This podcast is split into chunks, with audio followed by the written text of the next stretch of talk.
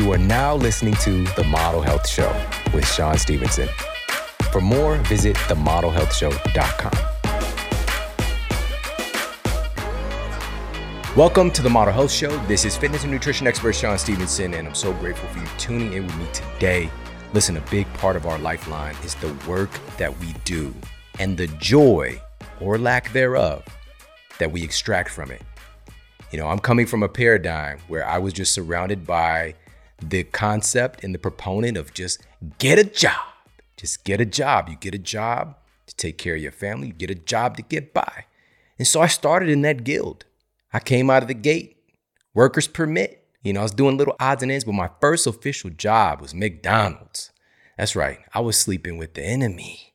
I was back there flipping burgers. Low key, I made my own special burger. Okay, I came up with my own Shawn Stevenson thing, you know, but didn't get to sell it. But, you know, low key, was delicious. Um, but quickly from there, a lot of people, of course, know that there's a high turnover rate in the fast food industry it wasn't for me. I'm coming home smelling like, like McNuggets, and it wasn't attractive. Uh, but from there, I jumped to the next thing, which was kind of a cool job. You know, that's what thing we're looking for, a cool job, which was at the, it was called the Kiel Center at the time, which was the arena for hockey. You know, so the St. Louis Blues. So I was working there. It was dope. You know, I was a usher, usher Usher Raymond, but not as cool. You know, I had this little weird suit thing, and you know, you direct people to their seats. But then, of course, it wasn't just hockey's only a season. During other times, it would be like, you know, they have college basketball there, ice capades. So I got to see all that stuff. Um, but I was still just a kid, you know, still being inundated with this idea get a job, regardless of what is going on in your life, regardless of if you extract any joy from it, it doesn't matter. You just find a place to work Keep your head down, make that dollar dollar bill, y'all. All right. From there, Tarjay. All right. I got the red shirt, but I made it spicy. I had a red Tommy Hilfiger, just not a regular red shirt. It's a Tommy. All right. My senior year of high school. Now, this is the part that I could have left out, but the fact was my friend gave me that shirt. Okay. I wasn't balling like that with the Tommy Hilfiger. Matter of fact, in my senior picture, my senior picture in high school, which I have it upstairs in the yearbook, I'm wearing a fake Tommy Hilfiger shirt. It's a knockoff. All right, it's supposed to be like a little lion. It's, it's more like a, a, a Tigger, right? The lion, or he's like sleep deprived and nutrient deficient lion. Like he's definitely on his last leg. That's how my lion looked on my on my shirt. But you know, from there, same thing. Graduated from high school, going off to college, trying to find a job in the area. You know, I went to a call center. Can you imagine me calling you like, hey, um, y- you want to activate that credit card we sent you? That's not me, man. It would be a whole different vibe. I wouldn't be who I am, of course. You know, it'd be like, no, click. Um, but I was actually kind of pretty good at it. I don't know why. But, anyways, uh, from there, the Ramada Hotel. This is when I go to this other level in my thinking because, and shout out to my boss, Anup Shah. Wherever you are right now, Anup was balling out. All right. And I see why. He was milking off the labor of his people. You know, my man had the new bit. This was when the first BMW SUV came out. Right? He had that bad boy. So, but I was the front desk manager. I was just a kid in, in college, but I started to always find these positions where from there on out, where I ended up running things. It was just this weird thing that just kept happening. And a big part is that I just felt like I can do things better. We can make this stuff work better, you know, and we can be more effective and efficient. And so, and what the front desk manager meant was it didn't mean I got paid a lot. That just means you got a little plaque thing up on the wall when you're on duty that slides in and out. All right. Front desk manager on duty. There was actually four of us, depending on which shift. And literally, guys, at night, I worked the, you know, like three to 11 shift because, you know, I, my college courses, my cl- classes in the morning, three to 11. And then the housekeepers leave around four. And then from that point on, it's just me and 64 rooms by myself. By myself. Unless there's an emergency, I call somebody, whatever. But can you imagine being, you know, 19 years old, like you're responsible for this hotel and there's nobody in the hotel but you? This sounds like a Anup was juicing somebody or something because it doesn't even sound normal to not have any other people on on duty working at an entire hotel. So, but that's neither here nor there. The point is this we all go through transition periods. We all try, we, we put our toes in and different things. But oftentimes, by going through the motions and getting caught up in the day to day, we can find ourselves with years passing by before we realize that we've been just giving our energy and our time away and we haven't been investing in ourselves. We haven't been investing in our greatness. And life really just took a steering wheel and turned me, you know, into a totally different place because it was in college when I had a devastating health issue take place that transformed my reality. It literally took me out of work. You know, I got the permission slip where I couldn't work. And so now I'm just trying to find a way to get by. And little did I know that my passion and my purpose was just knocking on the door at the time. Oftentimes, some of our biggest struggles can bear out to be some of our greatest transformation points, can bear out to be something that adds a tremendous amount of value and power to our lives. Because every time we go through a challenge, there are gifts in it. There are qualities and capacities that get developed whenever we go through something and come out the other side. Win or loss on paper, we can come out as a victor, regardless of the outcome, if we learn from it. That's the big key. And so going through that that incredible and crazy time in my life, you know, once I got myself well, I became a magnet. I didn't even know I had no idea but because I was walking around my university campus prior to this time, look, I'm sure that I looked like a sickly ghost. I was I was walking around looking like, you know, Casper the Timberland wearing ghost. Right. And once I transformed my health, people literally started coming up to me who saw me prior and they started asking me, what did I do? Because I didn't just look like a person who lost weight, I looked like a person who was radiantly healthy and fellow students, my professors would start asking me, what did I do? How did I make this big transformation? And that that was when my my purpose and my passion started to integrate. But I still didn't have the other component that you're going to learn about today, which is the expertise and the investment in it and becoming great at it. I figured some stuff out for myself, but how do you how do I replicate this with other people?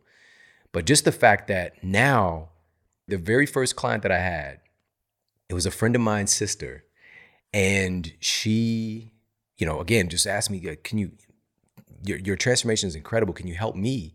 You know, I've been trying to get myself healthy for many years, and it's been a struggle."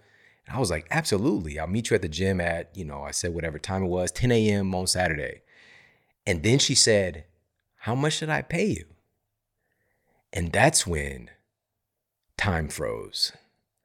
That's when I had that Flash in the Justice League moment, you know, where like everything else is frozen and I'm moving around. Like, what? She's gonna pay me for something that I would love to do anyways? Come on now. I didn't even know that was a thing. I didn't even know that was possible. You know, cut to working with countless people and working from a university. I got to work with people from all over the world, all different spheres of influence, all different uh, vocations. You know, I got to work with a lot of nursing students, uh, a lot of people who are in med school. The list goes on and on. A lot of lawyers, a lot of athletes, a lot of you know. On the east side, there's a uh, you know there's some places you go. Never mind, never mind. People from all kinds of different professions. I hope nobody could allude to what I'm talking about, but I was there to serve. I was there to serve. And, you know, ultimately being able to take that and to make that my life and my livelihood, I know that this is possible for everybody, where you can wake up excited, where you can tap into something that you're able to give and be of service and really feel good about it.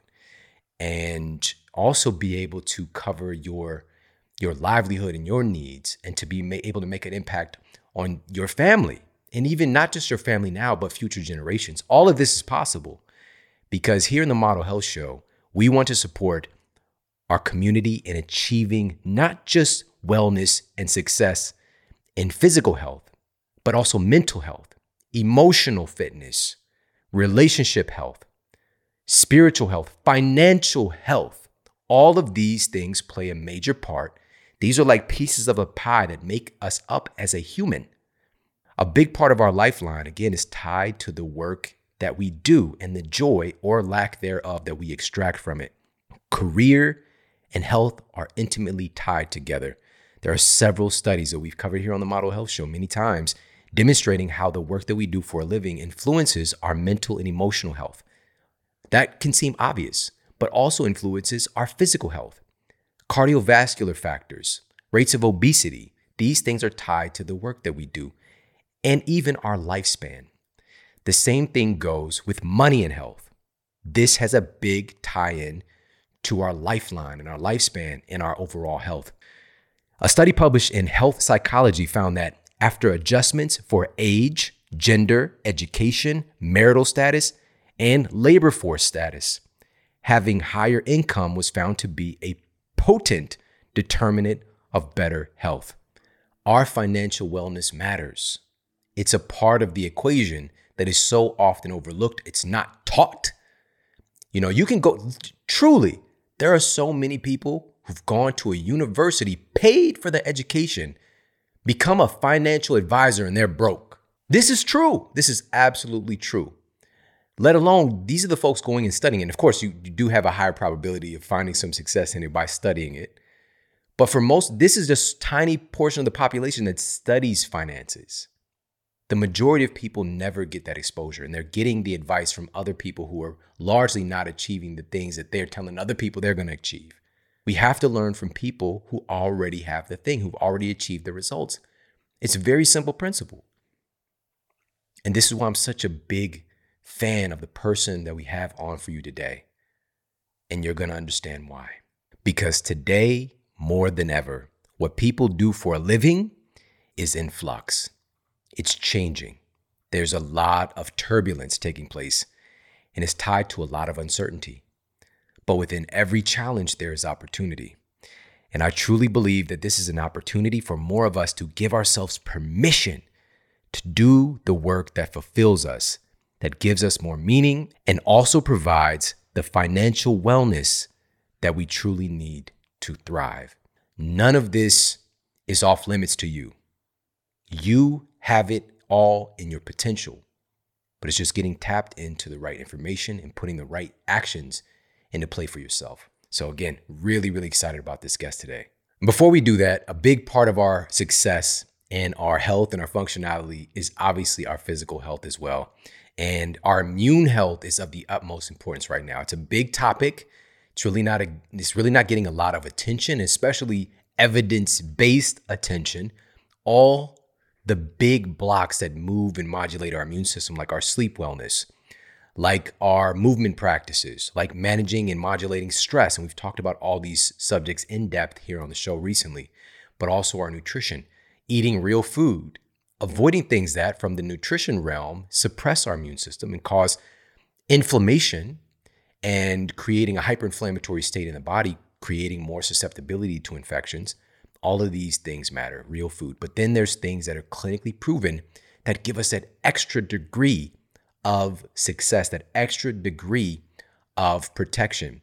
One of these things is highlighted in the peer reviewed journal Mediators of Inflammation, uncovered that the polysaccharides found in reishi medicinal mushroom were found to enhance the proliferation of T cells and B cells critical components of your adaptive immune system that help you to adapt and to overcome, protecting you against the susceptibility to viruses and also helping you to recover if you happen to be infected.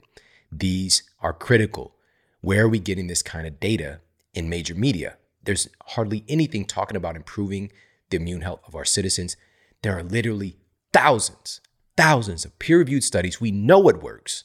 We know what works.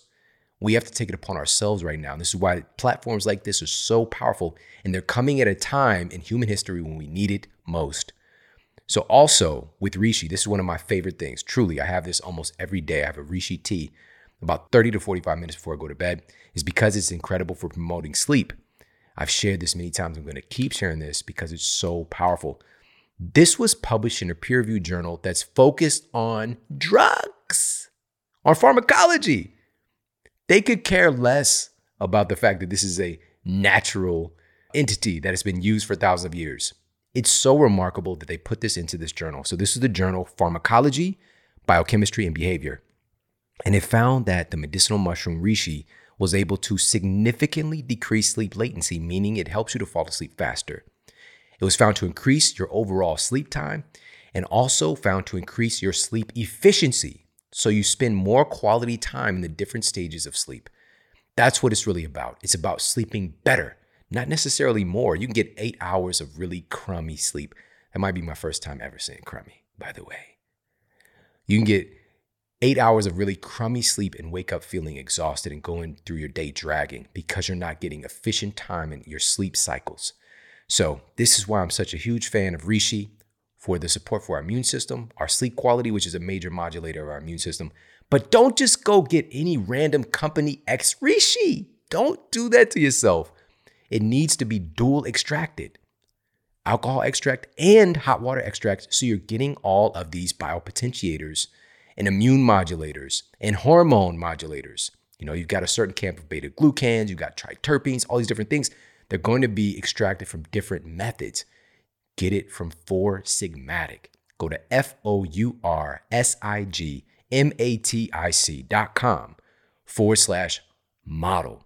And you're going to get 10 to 15% off their incredible mushroom elixirs, mushroom coffees, their reishi infused hot cocoa, so many incredible things. Pop over there, get yourself, especially the reishi elixir. Incredible. And if you're not a fan of like, you know, the tea kind of vibe and flavor, the Reishi hot cocoa is another level. It's fantastic as well. Foursigmatic.com forward slash model. And now let's get to the Apple Podcast review of the week. Another five star review titled Life Changing by Pilates Chick 24. So much life changing information in one place. I wish I had this podcast when I was diagnosed with Lyme disease five years ago, when my brain was too foggy to even read or comprehend all the books I tried to get through. The Model Health Show not only jump started my journey to a clean, healthy lifestyle, it also continues to introduce me to all the experts that make this process so much less overwhelming. A huge thank you for doing the work for those of us that don't even know where to start. Absolutely incredible. Thank you so much for leaving that review over on Apple Podcasts. It means so very much. And on that note, let's get to our special guest and topic of the day. Our guest today is John Lee Dumas. And as an officer in the U.S. Army and platoon leader, it took him several years to tap into his purpose and passion once he returned to civilian life. After many ups and downs, he eventually founded and became the host of Entrepreneurs on Fire an award winning podcast where he interviews inspiring entrepreneurs and shares their stories with his massive audience. He's also the creator of the Mastery Journal and the Freedom Journal that I personally use whenever I have a new big goal that I want to achieve. And today, he's here to share some insights about his brand new project, The Common Path to Uncommon Success. Let's jump into this interview with the one and only John Lee Dumas my guy, the legend, icon alert, John Lee Dumas. How are you today, man? Brother, anytime I get to hang out with you, the average of the five people I spend the most time with just goes up. So I am yes. ecstatic to be hanging out with you. Yes, man. It's an honor. And I mean that literally. You're an icon in this space of podcasting, which has become such a powerful medium, impacting the lives of millions and millions of people. So, how does, first of all, how does that feel for you to be somebody who is really a pioneer doing something exceptional in the podcast space and to see it blow up like it has. You know it's kind of like that person like back in the early 1900s that was driving around this like motorized vehicle and people are like what are you doing bro? Like don't you want to be on a horse right now? He's like no no this thing's cool.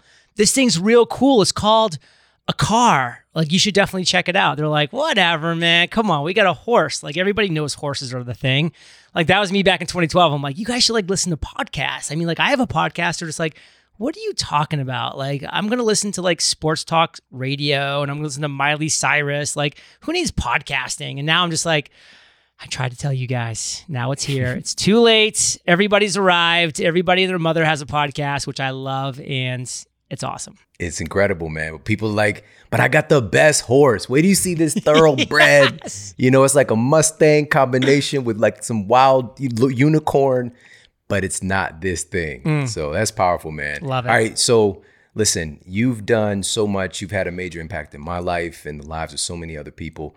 Right now, we're living at a time where there's a lot of change happening. A lot, a lot of things are in flux, a lot of uncertainty. And I just think it's really opened the door for people to finally tap into what their purpose is, tap into a career that fulfills them. You know, we talk about all dimensions of health here on the Model Health Show physical health, mental and emotional health, relationship health, and also financial health and well being. And a big part of our livelihood is what we do for a living. So, you right now, as of this recording, this is now available. The Common Path to Uncommon Success is available. And I'll tell you, John, coming from where I came from, when I started my show, I was still living in Ferguson, Missouri, Ferguson, Florissant, Missouri. Every single step in here, which you know this already, are things that I did to get where I am today, whether I was conscious of it or not. So, number one, what inspired you to write this book right now? Brother, people like you, honestly, people that I, I saw from afar and even up close, because you and I worked together. You were my mentor in the health space for a while. And and just I saw that they had all the tools. They had the message, the mission, the the passion, the voice, but they just didn't know how to do the common few things. And it's only a common few things that all the successful entrepreneurs that I was interacting with were doing cuz you know, take a quick step back, like I've now in the past decade interviewed 3,000 successful entrepreneurs. And I've learned from those thousands and thousands and thousands of hours of conversation that there's only a handful of commonalities that all successful entrepreneurs share. In fact, there's 17 core foundational principles. And those 17 core foundational principles actually can be put in a chronological order, which I did for this book and turned into a 17 step roadmap to financial freedom and fulfillment. And that was a concept of the book. It was like, how can I get the Shawn Stevensons of the world, you know, circa 2012, 2014, you know, whatever, of the world, like the answers they need now, today. Because I did not title this book The Complicated Path or mm. The Hidden Path or The Secret Path, because it's none of those things. It is yep. a very common path. And Shawn, you and I know this now, of course, but you know, what's, you know, common sense isn't always common practice. And so even though to you and I now, this is very common sense. And even if you were to tell us back in 2012, 2014, 2016, when we, you and I were building our businesses, we would have been like, oh, that's that's actually common sense too. Now that you say it to me, but I just didn't even know it at the time. Like, but it's just still not common practice. And so, you know, I have a podcast, this Entrepreneurs on Fire, over 3,000 episodes, 100 million listens, over 1.4 million monthly listens. I have a massive audience, Fire Nation. And that audience essentially asks me the same 10 questions. You know, they're slightly different and personalized, but they're essentially the same 10 questions.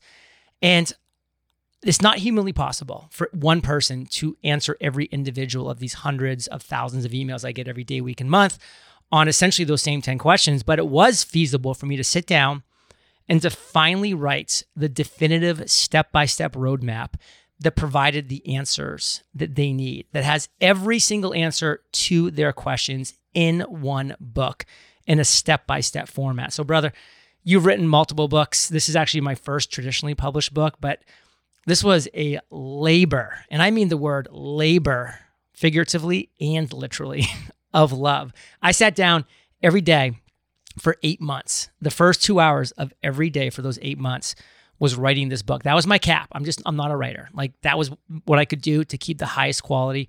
480 writing hours later, 71,000 words, 273 pages. This book exists. And I cannot wait for people who are just like the Shawn Stevensons of 2012 to get this book in their hands and actually have a roadmap they can follow to their version of uncommon success, to their version of financial freedom. Yes, yes. You just said it, man. That's the power of an idea. It's come into existence because of an idea. That's how powerful we all are, you know, and what you do, one of these steps. And so obviously we can't go, go through all 17 right now, but we, we're going to definitely dive into a few of these for folks. the first step really is identifying what your big idea is. You know, and you also share in the book, which maybe we could touch on a little bit of this Sure. throughout, but you share your n- not necessarily stumbling, but your adventure and your ups and downs through finding what it is that you're here to do. And you know, many people might they we tend to see the end result. Like this guy is just incredibly successful. His podcast won the award for top podcast of the year. He's impacted the lives of so many people. He's interviewed 3,000 entrepreneurs on his show. it's crazy. It's unbelievable, but we don't see the story leading up to Right. it. So in chapter one, you talk about identifying your big idea. It took you a while to identify what yours was, but when you did, you took it to another level. How can we help other people to identify their big idea? Shawn, you have a really big heart. I mean, I know that. I've met you in person. You've been my personal mentor. I've read your books. I've seen you in action. I listened to your podcast. You have a really big heart. And if I may be so bold, um, I have a really big heart. Like, I really want other people to have success in their world because what we need more of is people having success. What we really need more of is people identifying their big idea and waking up every single morning and living within their zone of fire. We need more people doing that. We don't need more people, Shawn, waking up unhappy, depressed, driving to a job that they're stressed about, that they don't like, that they're miserable, always having these swirling thoughts that they're not living up to their potential. Like, you know, it's it's not it's not even really that possible to get healthy, even in the fitness and nutritional sense. If you're stressed, if you're anxious, if you're not able to sleep well, if you're not able to eat right because you're always so stressed and nervous and you're just overall unhappy. Like, man, when you're just like living life to the fullest and like you're living in your zone of fire, how much easier is it to go crush a gym session, go to bed early to get a good night's sleep, wake up on fire and do the things that you love? Like everything snowballs. And brother, most people are going to die in this world. Most people will die in this world never having even identified their big idea. And that is so sad. It is so sad that they never even once just sat down to intentionally go through a very simple and not even that labor intensive process of identifying what their personal big idea is. And that breaks my heart. That breaks my heart. And I know you having a big heart, it breaks your heart as well, my friend. And I want that for people. So that's why step one, chapter one, my man, we break it down for you. Step by step process on how you, for potentially the first time in your life, can identify your big idea so that you can start waking up every single day and be like Shawn, be like myself, be like the other 3,000 successful entrepreneurs I've been able to interview over the years and live your best life within your specific zone of fire. I teach you how to get to that zone of fire in a very methodical and step-by-step process. Like I really want that for you because that's what we need more of people is living in that zone of fire and man, I'm passionate about it as you can tell, brother. Absolutely. Yes, you are, man. And you're real as well. And that's the thing about you. And, you know, just the people who are in my circle and who stay in my circle tend to be people who are overgivers, you know, and that's just one of those things that I got right off the bat from you is just you're somebody who will do whatever for somebody, you know, really step up for them, support, serve. And you do that for your community in such a way. If people only knew the amount of time and energy you put in three, I mean, 3,000 interviews, it's, it's unbelievable in this short amount of time. You know, you had this idea to do something that was revolutionary in the podcast space at the time when you did it. So I would love if you could share what you did that was so unique. And also, you talk about the two mistakes that people make when trying to identify their big idea. So absolutely, my man. Let's take a step back here, back to 2012 when like I was like, okay, something hasn't been working. You know, I get out of the military at 26 years old. I immediately go through 6 years of struggle. You know, I went to law school, dropped out, corporate finance, quit after a year, commercial real estate, residential real estate, failed, failed, failed. There I am after 6 years of that struggle. 32 years old saying, I should really have figured this out by now. Like, I don't know what success is. I don't know what, you know, happiness is. Both of these things are eluding me. What do I do? And, you know, like I kind of alluded to at the beginning of this episode, like I'm so intentional today about surrounding myself with the right people. And, you know, you being one of those people whenever I get the chance, you know, you did promise me you're coming to Puerto Rico. So that's pretty exciting. I'm fired up about that. But I realized back in 2012, hey, I'm the average of the five people I spend the most time with. And if I'm being honest with myself, my average, my five kind of suck. Like they're not bad people, they're not evil, but they're like Debbie Downers. They're like Don Doolittles. And I'm the average of that. Shockingly, that's me too. I'm Don Doolittle. Like this needs to end.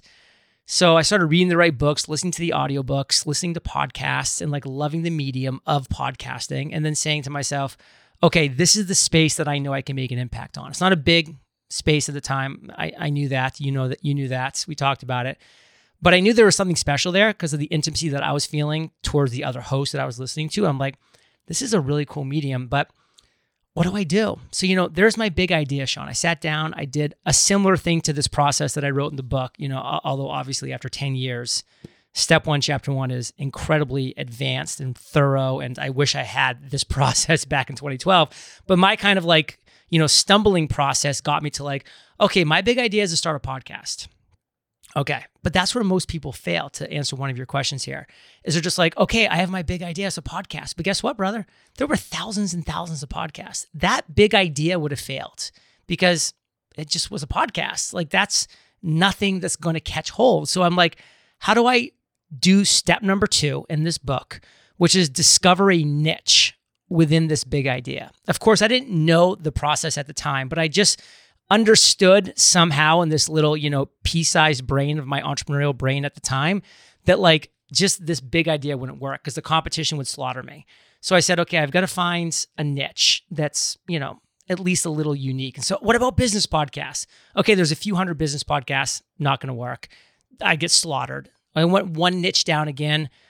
What about business podcasts that interview entrepreneurs? Like this is interesting. There's seven of those. Do I want to be the eighth best podcast interviewing entrepreneurs? No, thank you, because who wants the eighth best? I want to be the best. How do I be the best? Well, I niched down again, and this niche actually hurt because it was niching down so far, hmm. but it was a void that needed to be filled. It was an underserved part of the market that needed to be served. It was an opportunity that needed to be taken. And that was the fact that I looked at what I complained about most in the podcasting space. I said, I love these interview podcasts of, of entrepreneurs, but they're coming out once every two weeks. Like, I can't wait 13 days, or even the ones that were once a week. I can't wait seven days for the next podcast. I want to wake up every morning when I take this miserable drive to work. I want an inspiring episode waiting for me with a successful entrepreneur telling me, you know, what's possible. I need that every single day, not once a week. So I said, I'm going to step into the space. I'm going to step into the void. I'm going to take that quote from Gandhi and be the change that I want to see in the world. And I'm going to create the first daily podcast interviewing entrepreneurs. I am literally going to 10x the quantity of everybody else. They're doing four, four a month. They're doing three a month. They're doing two a month. I'm doing 30 a month, literally 10xing their quantity. And so guess what happened, Shawn? The day I launched Entrepreneurs on Fire, it was the best daily podcast interviewing entrepreneurs. It was the worst daily podcast interviewing entrepreneurs, but it was the only daily podcast interviewing entrepreneurs. And guess what? That is why I was able to win at such a high level so quickly because I was the only. People had to beat a path down to my door to get to the only solution to their real problem, which is a theme that we'll be talking about throughout the interview today. I was the best solution to a real problem. I was the only solution, but that also made me the hmm. best solution to a real problem. People that wanted a daily podcast. And by the way, not everybody did. I wasn't trying to serve everybody. That's the first key. I was trying to serve my core niche. And so, boom, step one, chapter one is that a big idea. Then you've got to discover the niche within it, which is step two, chapter two, that's not being filled. And then step three, you've got to know your avatar, the perfect listener for your podcast, the perfect viewer for your show, the perfect customer or client for your product, service, community, whatever that might be. This is the process. This is how it works step by step by step. I put it chronological in this book for you to follow the common path, but that's going to result in uncommon success. Ah, I love it. Let's go. Let's, Let's go. go. So powerful. So powerful. Got a quick break coming up. We'll be right back. There's a huge wave taking place right now with folks stepping up to try to find how to get a mental edge. There's never been more competition. There's never been more people vying for attention and looking for creativity and performance and finding ways to really stand out. And so, priming and optimizing brain health is truly the wave of the future right now. And for that, folks are really tuning in to this category of nootropics. Now, nootropics are a category of supplements, drugs, other substances that can improve cognitive function, be it memory, executive function, motivation, things like that. But we want to keep in mind that your brain is really operating on a system that has literally millions of years of evolution behind it. So throwing in a new smart drug that was created, you know, last week might not be a good idea. So we want to lean into what are some of the things that have historical use that are also clinically proven to be effective for optimizing and improving the function of our brain. We're talking about mental performance. And so, for that, I want you to know about a study that was published in Evidence Based Complementary and Alternative Medicine that found that this little secret, listen in, raw honey possesses nootropic effects such as memory enhancing attributes, as well as neuropharmacological activities such as antidepressant activities, and anxiolytic effects, so helping to reduce anxiety. I didn't know honey could do that. All right, but listen to this. Honey polyphenols are also directly involved in activities that help to reduce neuroinflammation. So we're talking about reducing inflammation in the brain. Now, this is another thing that has a parallel wave taking place with inflammation and disorders of inflammation taking place throughout our body, systemic inflammation, but also of the brain specifically, which is connected to issues like dementia and Alzheimer's, but also just poor mental performance. And so honey has that capability as well. But the key is raw honey. The study says raw honey. Now, with this, we need to be careful. We need to be mindful. And for me, this is why I look to Beekeepers Naturals to get my honey because they're dedicated to sustainable bee practices, beekeeping, and also they have third party testing for over 70 pesticide residues that are found in common bee products like honey, bee pollen, and the list goes on and on. Now, some of those things that are in conventional honeys include arsenic, lead, mercury, E. coli. Not good, not good.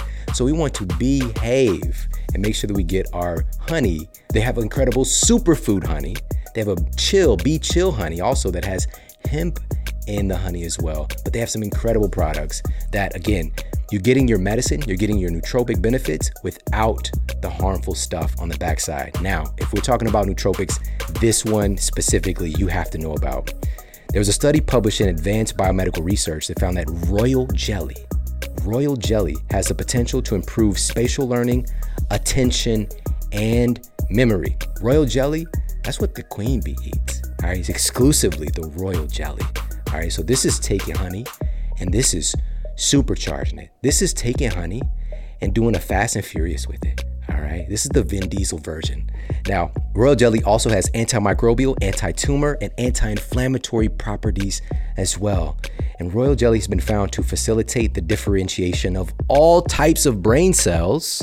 So, helping your brain to create the cells that it needs. And to top it off, researchers in Japan recently discovered that royal jelly has the power to stimulate neurogenesis in the hippocampus. So, this is the memory center of your brain, literally creating new brain cells. I'm telling you, there are not many nootropics out there that can do something like that. And the Bee Elixir product that Beekeepers Naturals has is phenomenal. It's called B.Lixir, LXR. Incredible. The basis is royal jelly, but they also have one of my all time favorite things in there, Bacopa. Now, listen to this a randomized, double blind, placebo controlled human trial, gold standard of studies published in 2016, found that after just six weeks of use, Bacopa significantly improved speed of visual information processing, learning rate, memory consolidation, and even decreased anxiety in study participants. Try the Bee Elixir. All right. If you want to boost your cognitive performance, it's something for you to, you know, kick off your day to get focused. If you're about to go into a meeting or a performance or study, or you just want to improve the function of your brain, reduce inflammation, get your brain healthier try the Bee Elixir. All right, go to beekeepersnaturals.com forward slash model. You get 15% off everything they carry. Again, I'm a huge fan of the superfood honey, love the bee pollen.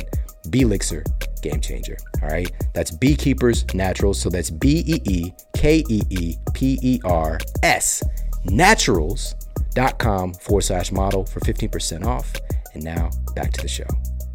All right, we're back. You know what?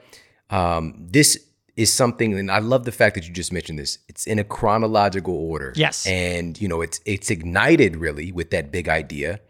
And you talk about in that section, you know, just to drill down a little bit more, that a lot of people, you know, it's like passion. I need to do what you're passionate about. People talk about that, but that's passion isn't enough.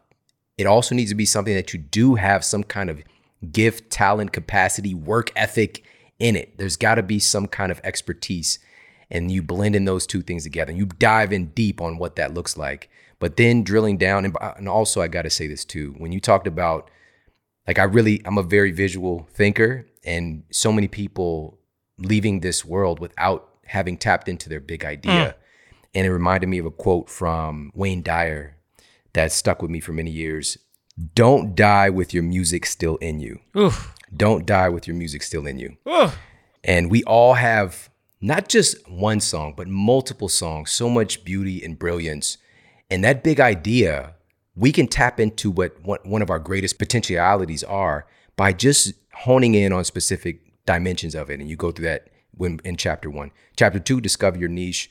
Chapter three, create your avatar. And one of my favorite chapters is chapter four, choosing a platform, and especially my my ultimate favorite chapter is chapter five, find your mentor. Let's spend some time on find your mentor because this one is this is giving you jet fuel once you've got those first four dialed in. I love that, and it's your favorite chapter for a reason, which which we'll get to. I do want to just comment real quick on that quote because it's so fantastic. I mean, don't die with your music still within because as you said, like I love the fact that you know you have like this song that needs to be sung. And guess what? As you even said it, Shawn, there are, are songs you have to share with the world. But here's here's the problem, here's the key. A lot of people are scared and nervous that when they niche down into this small little niche that allows them to get initial momentum and traction, which is so key and so important for every entrepreneur to do when they're starting, that they're going to be stuck there forever. And that's exactly the wrong way to look at it. A better way to look at it, which was, you know, inspired by the quote that you shared is, hey, every artist that's ever become huge in the music industry has had one song that put them on the map. And then guess what happens? Everybody then goes and listens to all their songs that they create from that point forward. And by the way, backwards. Hmm. And so that niche is like that's that's your one hit song. And your only way to get a hit song is to get it in that niche so you can be the best solution to a real problem. And then going forward, that hit song is going to allow you to share all the songs you have to share in this world. Otherwise, none of them will be shared. So for me, like this podcast, Entrepreneurs on Fire, gave me the initial platform to share this song of this idea of, you know, this podcast. And then it's just expanded out and allowed me to come on and do all these amazing things create you know the number one paid podcasting community in the world to do three journals the freedom journal the mastery journal the podcast journal to write a book that's not about podcasting. This book is about you coming up with your version of uncommon success and the overall business and entrepreneurship space. So my songs have been released by that one song that I was able to to really master in that small niche. And so many people are so scared of that niche and it it just befuddles me because I know. And that's why I want them to know that discovering your niche is that critical part. But sliding forward to, you know, step three, creating your avatar, step four, choosing your platform, step five, you know, actually finding your mentor. And here's, you know, where you play such a big role in this book because, you know, I sat down for every one of these chapters and I said, who best exemplifies to me of the 3,000 people that I've interviewed, by the way, each specific step. And I brought on the top best entrepreneurial example I could think of for that specific step. And for step five, chapter five, like it was you, brother. Like you were the person that number one was my mentor. So I saw how that relationship worked. And you taught me so much and allowed me to, you know, be younger at 41 than I was when we met at 35 and, you know, continue to just go from strength to strength and something that we can talk about offline later. I got my cold plunge arriving next week. Like I continue to just up level my health and wellness and doing all these awesome things. I got those blinds people installing blackout shades right now, the one step of the button, boom, coming down. And my mentor back in 2012, was found off of one very basic phrase. And this phrase is so key. Your perfect mentor is somebody who is currently where you want to be. So when I looked at my life and where I wanted to be, I wanted to be a successful business podcast host. So I went and I found a successful business podcast host, Jaime Masters. And guess what? That was a perfect mentor for me in that moment at that time. You know, years later, when I said I finally need to get my health game in, check, you know, Shawn is somebody who who is where I want to be, health and wellness wise. And so I hired Shawn to be my mentor to get to get me to where he is. And that's what my focus has always been. And now he's still my virtual mentor via his podcast and his videos and all the things that he does and his books, of course. So this is where I'll hand it back over to you because I brought you in and I said, Shawn, I want to feature you in this step, chapter five, step five, brother, finding your mentor. So take it away. Oh man, John, this is so so powerful. Such an honor as well, you know. And um, when you reached out about this, I had this incredible, just flashback. It's like a movie of all the people who've played a role and been influential in my life. But they're always going to be these primary. And I shared with you this statement that that's in the chapter that when looking for mentorship you want to have not too few, not too many, but just right. It's the Goldilocks approach to, mem- to mentorship. so and you don't want to just be tied to one guru for all dimensions of life. Life is so versatile and different and fluid. You know, think your mentorship can change as you change. But also, you know, I had a mentor in taking me from this brick and mortar nutrition clinical practice strength conditioning coach, and I just had this pull within me to impact the lives of more people. How do I take this experience and multiply it times a hundred, a thousand, ten thousand, a million by taking it online and learning from my virtual mentor at the time was Tony Robbins. Now he follows me on Instagram, by the way. What? You know, yeah, yeah. It's a whole other story. It's a whole other story. You know, so creating this connection and having the people you're a fan of becoming becoming your fan is always possible. But also in my life firsthand, I had a mentor, probably the biggest impact on my life as far as mentorship was one of my clients. And he came into my clinical practice with his wife. His wife was coming in to see me. And shout out to Susan Balk. And, you know, we, we worked on a program for her. You know, she was in her late 60s, I believe, at the time. And Ken was just sitting there very stoic next to her. You know, he was 77 and just had this like energy about him, you know. And ultimately, he ended up becoming my client uh, because I guess he was so impressed in me and his stoic nature. And he actually couldn't move his arm at the time. He had, he had an in- injury and he had went through all of this time and just couldn't get better.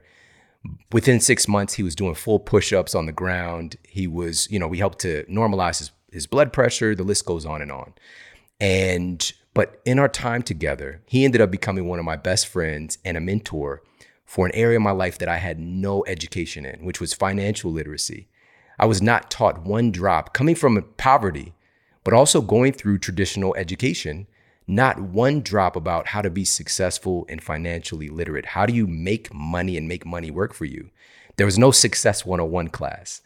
And so he really filled that gap and showed me different things about like scholarship, I mean, um, savings for kids' education, IRAs, all this stuff. It was like a different language.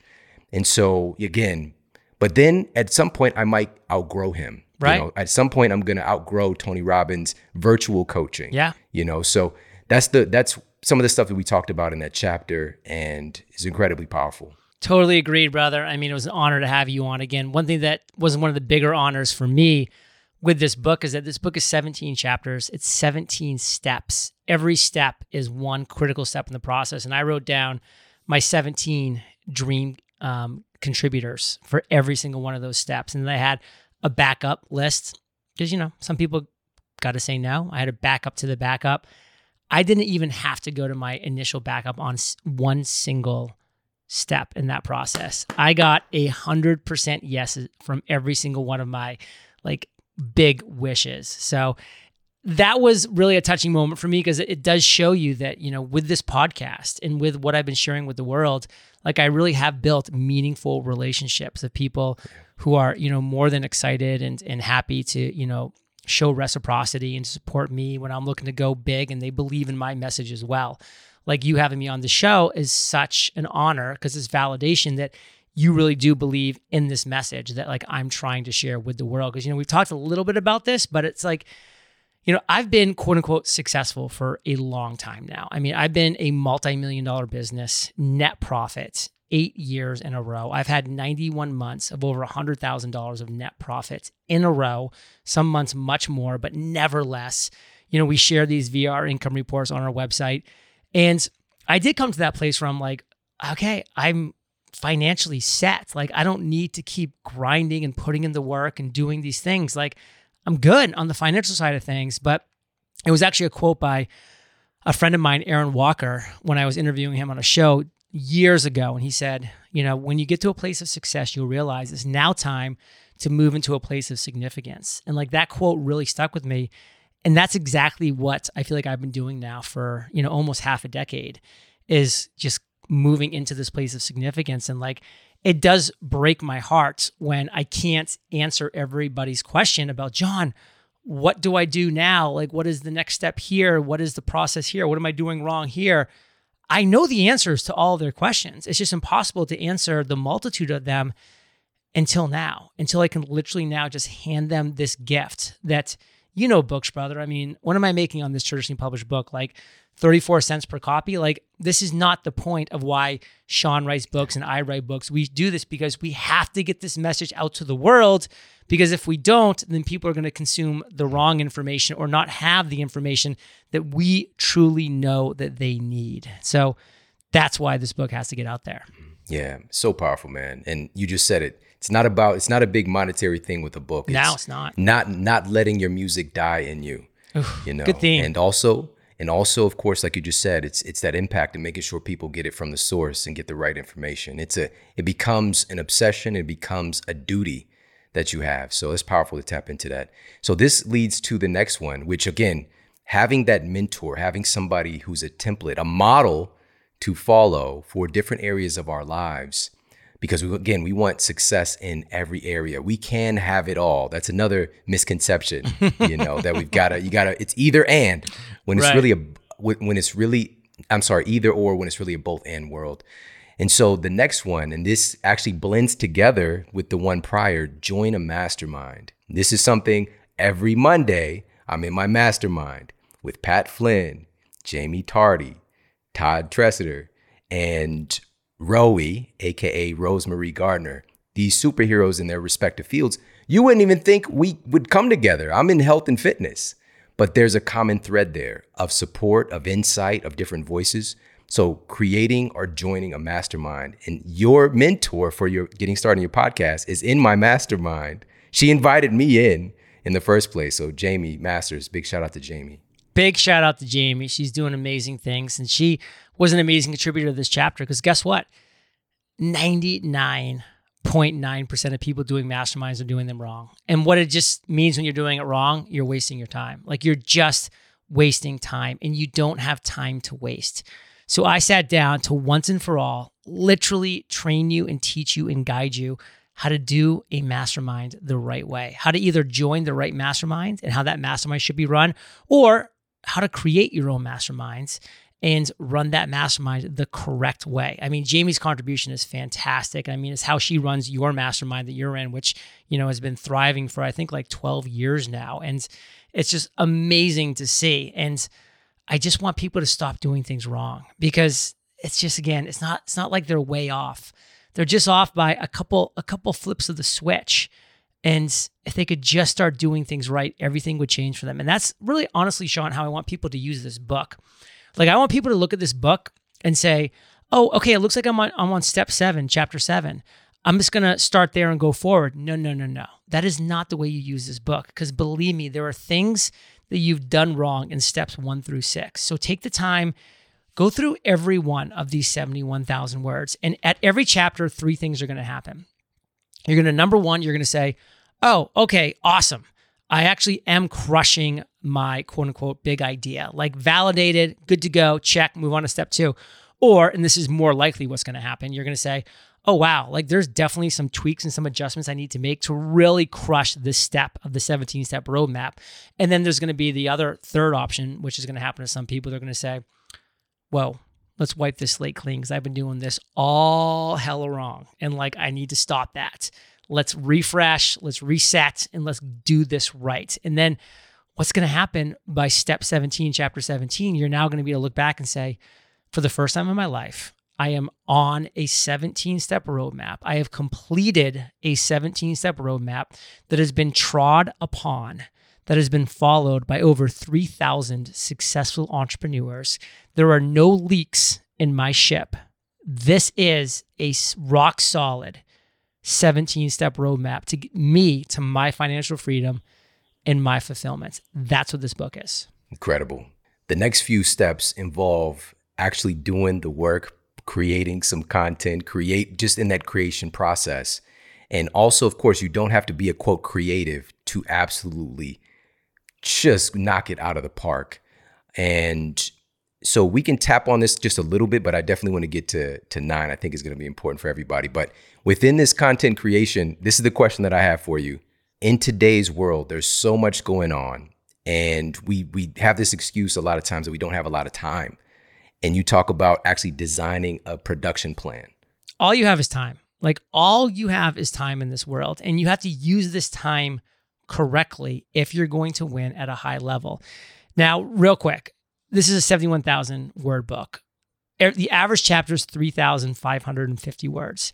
Chapter 7, step 7's 13,500 words. That chapter is a business book in and of itself. It is a beast because I'm going to be honest with you right now. And I'm not talking specifically, I'm talking to the 2016 Shawn, but I'm talking more broadly to your audience right now. And don't hate me for it because the truth does hurt, but it needs to be said. Your content production plan sucks. Like it's terrible. And guess what? Mine used to be terrible. Shawn's used to be terrible. I looked it over actually when he was giving me health advice. I'm like, your content production plan is terrible. It is absolutely terrible. I got you on Instagram for the first time, like which has you know been so huge for you, right. and other things as well. Like I literally was able to give back to you for how much you were giving to me in the health space. And my content production plan was terrible. Now it's fantastic. If I could swear on this show, you know what I would say. It is yeah. fantastic. It really is. Um, but it took me a decade to get here. And this is what I consider one of the biggest gifts in this book is the 13,500 words that I'm gifting to you to finally, for the first time in your life, have a content production plan to design your own. I teach you how to d- design your own and actually take control back of your life and actually share your message in the right way with the world. This is everything. So true. You just said it. The thing that I marvel at the most about you and Kate and what you guys have accomplished is your ability to create content consistently. It is uh, it's out of this world, out of this world, but it's of this world. You know, so I definitely one of the most powerful parts of the book for myself personally, truly, was chapter nine because I saw so much of what we all tend to do, and I've done this in my life as well. But I know that this really hinders so many people, and this is simply launching, doing the thing. I have this passion, I have this goal, I have this big idea. i am even creating content but you've got to put it out there. Let's talk about that. Listen, you went to another chapter where I'm unfortunately going to just have to speak some hard truth to people because sometimes the truth hurts. And I want to be clear. When I'm saying these things, I'm saying them from a place of experience. Like I've been there, I've done that, and I believe with all of my heart, and I actually know from conversations with Shawn that he's been there and done that too. Launching is everything you've got to get your voice out to the world way before you're even ready to. Your message, your mission, whatever that product, that service, if it's a physical, whatever it is, until it's out there, you're nothing because until it starts getting real feedback from real people, there's no place for you to go. You're literally in neutral, just revving your engine. And so this step in the process is so key because so many people want to live in pre-launch worlds. Oh, I'm in pre-launch world because guess what? When I'm in pre-launch world, and this is a great Seth Seth Godin quote, this might work. And guess what? It might work. Just like I was like in pre-launch on my podcast, I'm like, this daily podcast might work. I mean, it might not work, but it might work. And it's so exciting to live in this pre-launch world because it might work. And we know that as soon as we launch it, it has a chance to fail. And then if it does fail, then we know that it doesn't work. And that's sad. So we're scared of that. And so here's the word that we use we say, I'm a perfectionist. Hey, Shawn, I'm just a perfectionist. So, like, I was to launch today, but I'm to wait a couple weeks because I'm a perfectionist and what I launch has to be perfect. Whenever you hear that word, either you're saying that word or Shawn saying that word or I'm saying that word, whenever you hear that word, replace the word perfectionist with coward. You're not a perfectionist. That word does not exist. You are a coward. And I'm saying that as an officer in the US Army that spent 13 months in Iraq. I can say this to you, and it's true. You're a coward. I spent 13 months in Iraq. I consider myself kind of brave in some scenarios. I was a coward.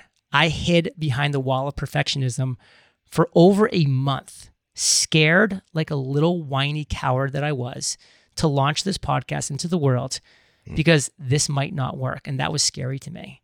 And you hiding behind your word perfectionism, like I was hiding behind my word perfectionism, you're a coward. I was a coward.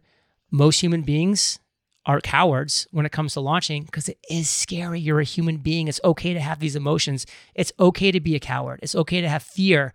That's hypothetically what kept us alive for 100,000 years because we were a coward to walk out of our cave at night in front of the saber-toothed tiger. Good. We survived, we procreated, and now we're here today. Wonderful.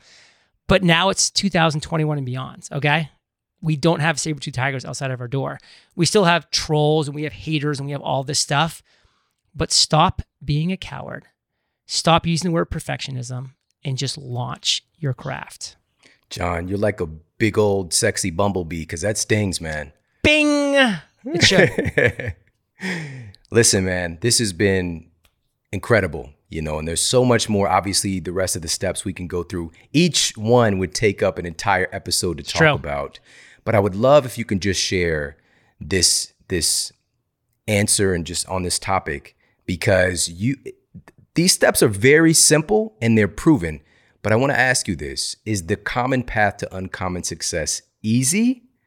Can you talk a little bit about that and also where can we get this incredible book, man? Look at this book. For people that are watching video, this word says common, okay?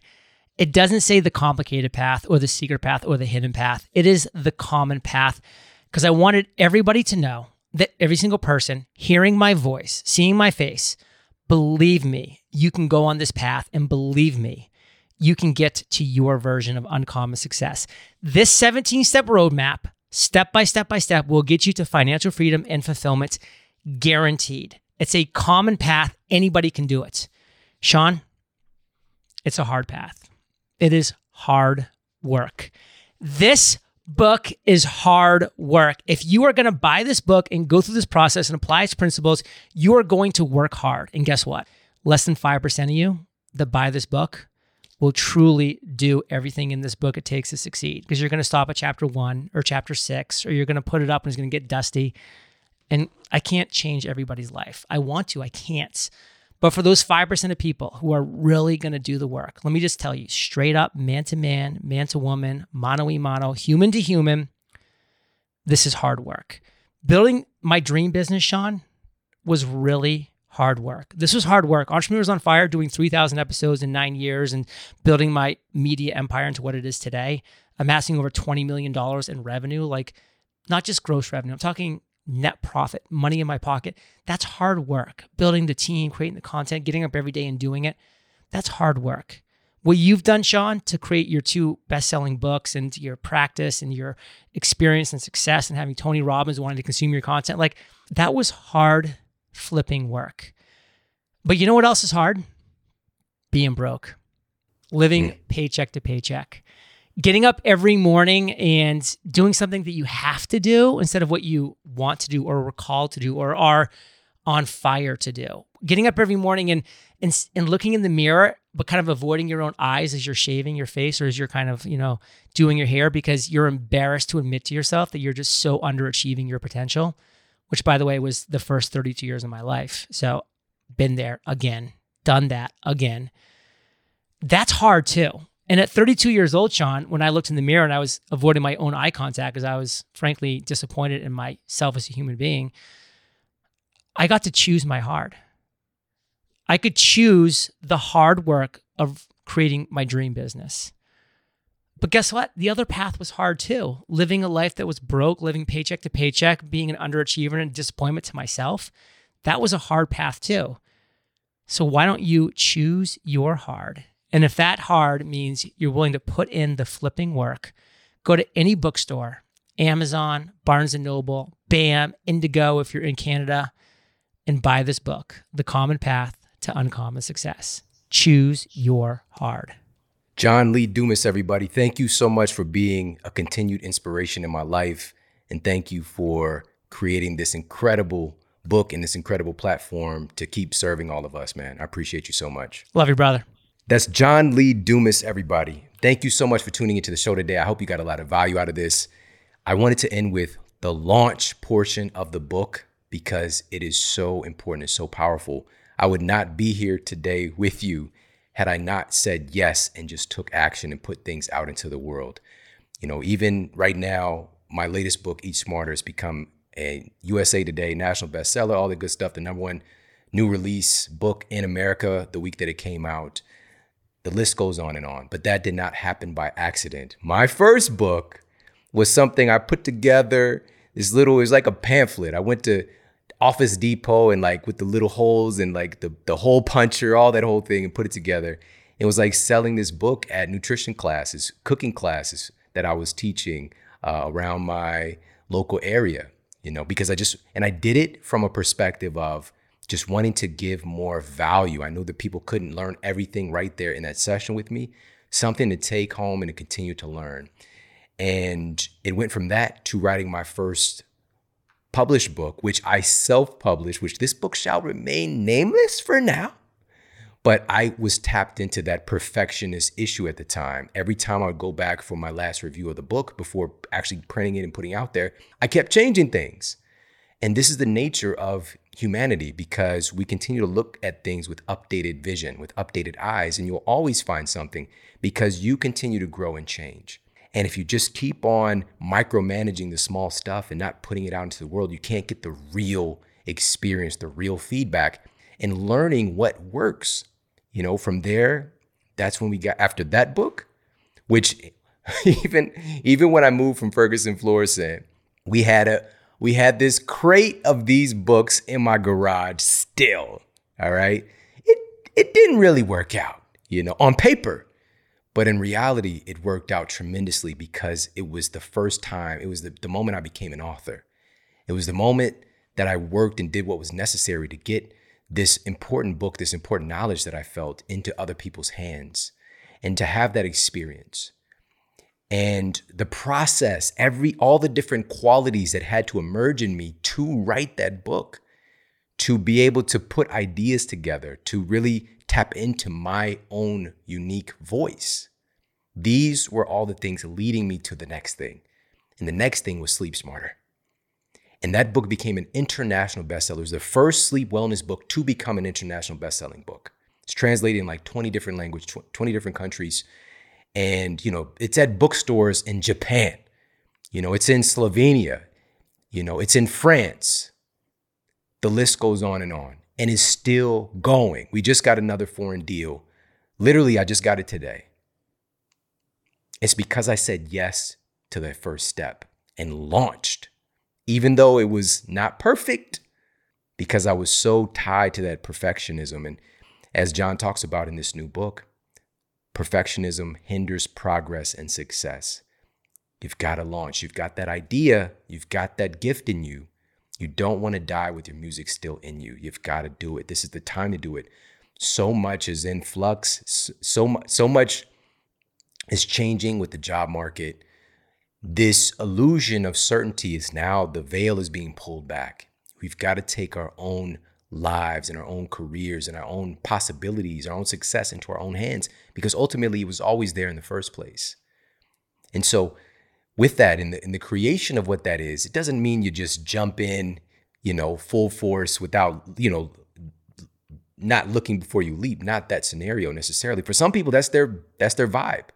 For all of us, there's going to be some discomfort. But you can be a sidepreneur right now. You know, just have that small thing that you're working on as your passion project, that you're putting your passion into, that you're cultivating, you know, that you're expressing yourself with that big idea. And you're going to find so much joy even in that process. And so I just really wanted to hone in on this portion here because I have firsthand experience with all of these steps. When I'm telling you in this book, The Common Path to Uncommon Success, every single one of these steps are steps that I did. Because when I was going to college, living in Ferguson, Missouri, and all of the dynamics that that included, being in an environment that was so indoctrinating, that was that was so encouraging of poor health, with fast food just everywhere you turn, no gym in miles and miles. I didn't know what a yoga studio was. I didn't know what yoga was. You know, J- Janelle Monáe didn't have a song yet. Let me see you do that yoga. Shout out to everybody knows that song. I did. It wasn't even in my paradigm. You know, I didn't know what health looked like because all I'd grown up with and been inundated with was poor health, poor nutrition, poor eating habits, not understanding the difference in what food can be. These were all ideas that were foreign to me. And all I needed, even at that time, was a little bit of exposure, a little bit of mentorship, even if it was from afar. That was one of the steps. And I've employed that piece over and over and over again, so much so that this incredible book, when I tell you this, I got chills right now, guys. I cannot believe, I literally cannot believe that people like John would put me into their book, published by their major publisher, and seen in bookstores all over the world. It blows my mind. I'm not one of those people that's gonna miss out and normalize these things because it's all amazing. Life is amazing once we tap into it. And this goes back to one of the quotes that changed my life from Albert Einstein. There was a quote from Albert Einstein that also changed John's life. Funny enough, it was a different one. And the thing is, even when these quotes they're attributed to Albert Einstein, he didn't tell me himself. This could have been Einstein's little cousin, you know, uh, Dilbert Einstein, you know, who said this thing. But this quote from Einstein, this attributed to Einstein, said that the most fundamental decision that you make as a human, the most fundamental decision that you make is whether you live in a friendly or hostile universe. When I heard that, it, it literally, something changed in me, something clicked. Because at that time, I've been seeing the world around me as this hostile environment. I grew up in a hostile environment. There was beauty there, though. You know, literally in, in one of the times that I'm thinking about right now, when we lived in South St. Louis and our two family apartment that we lived in, we lived in upstairs portion. And then there's a little walkway, and then there's a four family flat. And the door closest to us was the crack spot. This is where crack cocaine was getting cooked up and distributed out of this out of that apartment. And during this time, you know, there was somewhat of a recreation center for the community, but it was always closed. Like it was always something happening. They had an indoor pool there, but it'd be open like once every three weeks. You know, it was always an issue. It just wasn't getting funding, it wasn't getting cared for. Parks were dangerous. You know, going to play basketball, there's a couple of raggedy hoops in the in the neighborhood, but it can be a life threatening situation just to go and play basketball. Gunfire might start spraying out. Even one of my good friends, who's an incredible athlete, he actually got shot when he was out playing basketball, and you know somebody came through, shooting. And um, so we would even, you know, in the back alley because in St. Louis, in LA, I haven't seen very many alleys. Where are the alleys at? All right. So, anyways, but there's a back alley, and on the utility pole, we literally had a crate like the, what you see in the movies. We had a crate up on the pole, and we're playing basketball on that crate. You know, it was fun. It was it was beautiful looking back on it, but it was just life. There's always this beauty to behold. There's always this opportunity. There's always creativity. But the majority of my days were spent looking for problems, looking for trouble. And it kept me alive. It helped me to survive, but it can't help us to thrive. We have to get to a place of, of course, we can be intelligent and cautious and conscientious, but we have to be able to tap in and see the opportunity and see the beauty, no matter where we are. And so, being in, in that environment at the time, I started to see beauty everywhere. I started to see opportunity. And sometimes I had to get outside of my environment to, to get access to the things that I really needed to get from where I was to where I wanted to be. But even that was brought about by me having the ability to start seeing the world in a different way, to see things as interconnected. It wasn't just about my neighborhood versus everywhere else. I start to see that we are a world family. I start to see that there's so much good that people, most people are just really good people and they just want to be happy and successful. And sometimes we do things that seem to be negative just to get by and to survive, you know, just to make a way.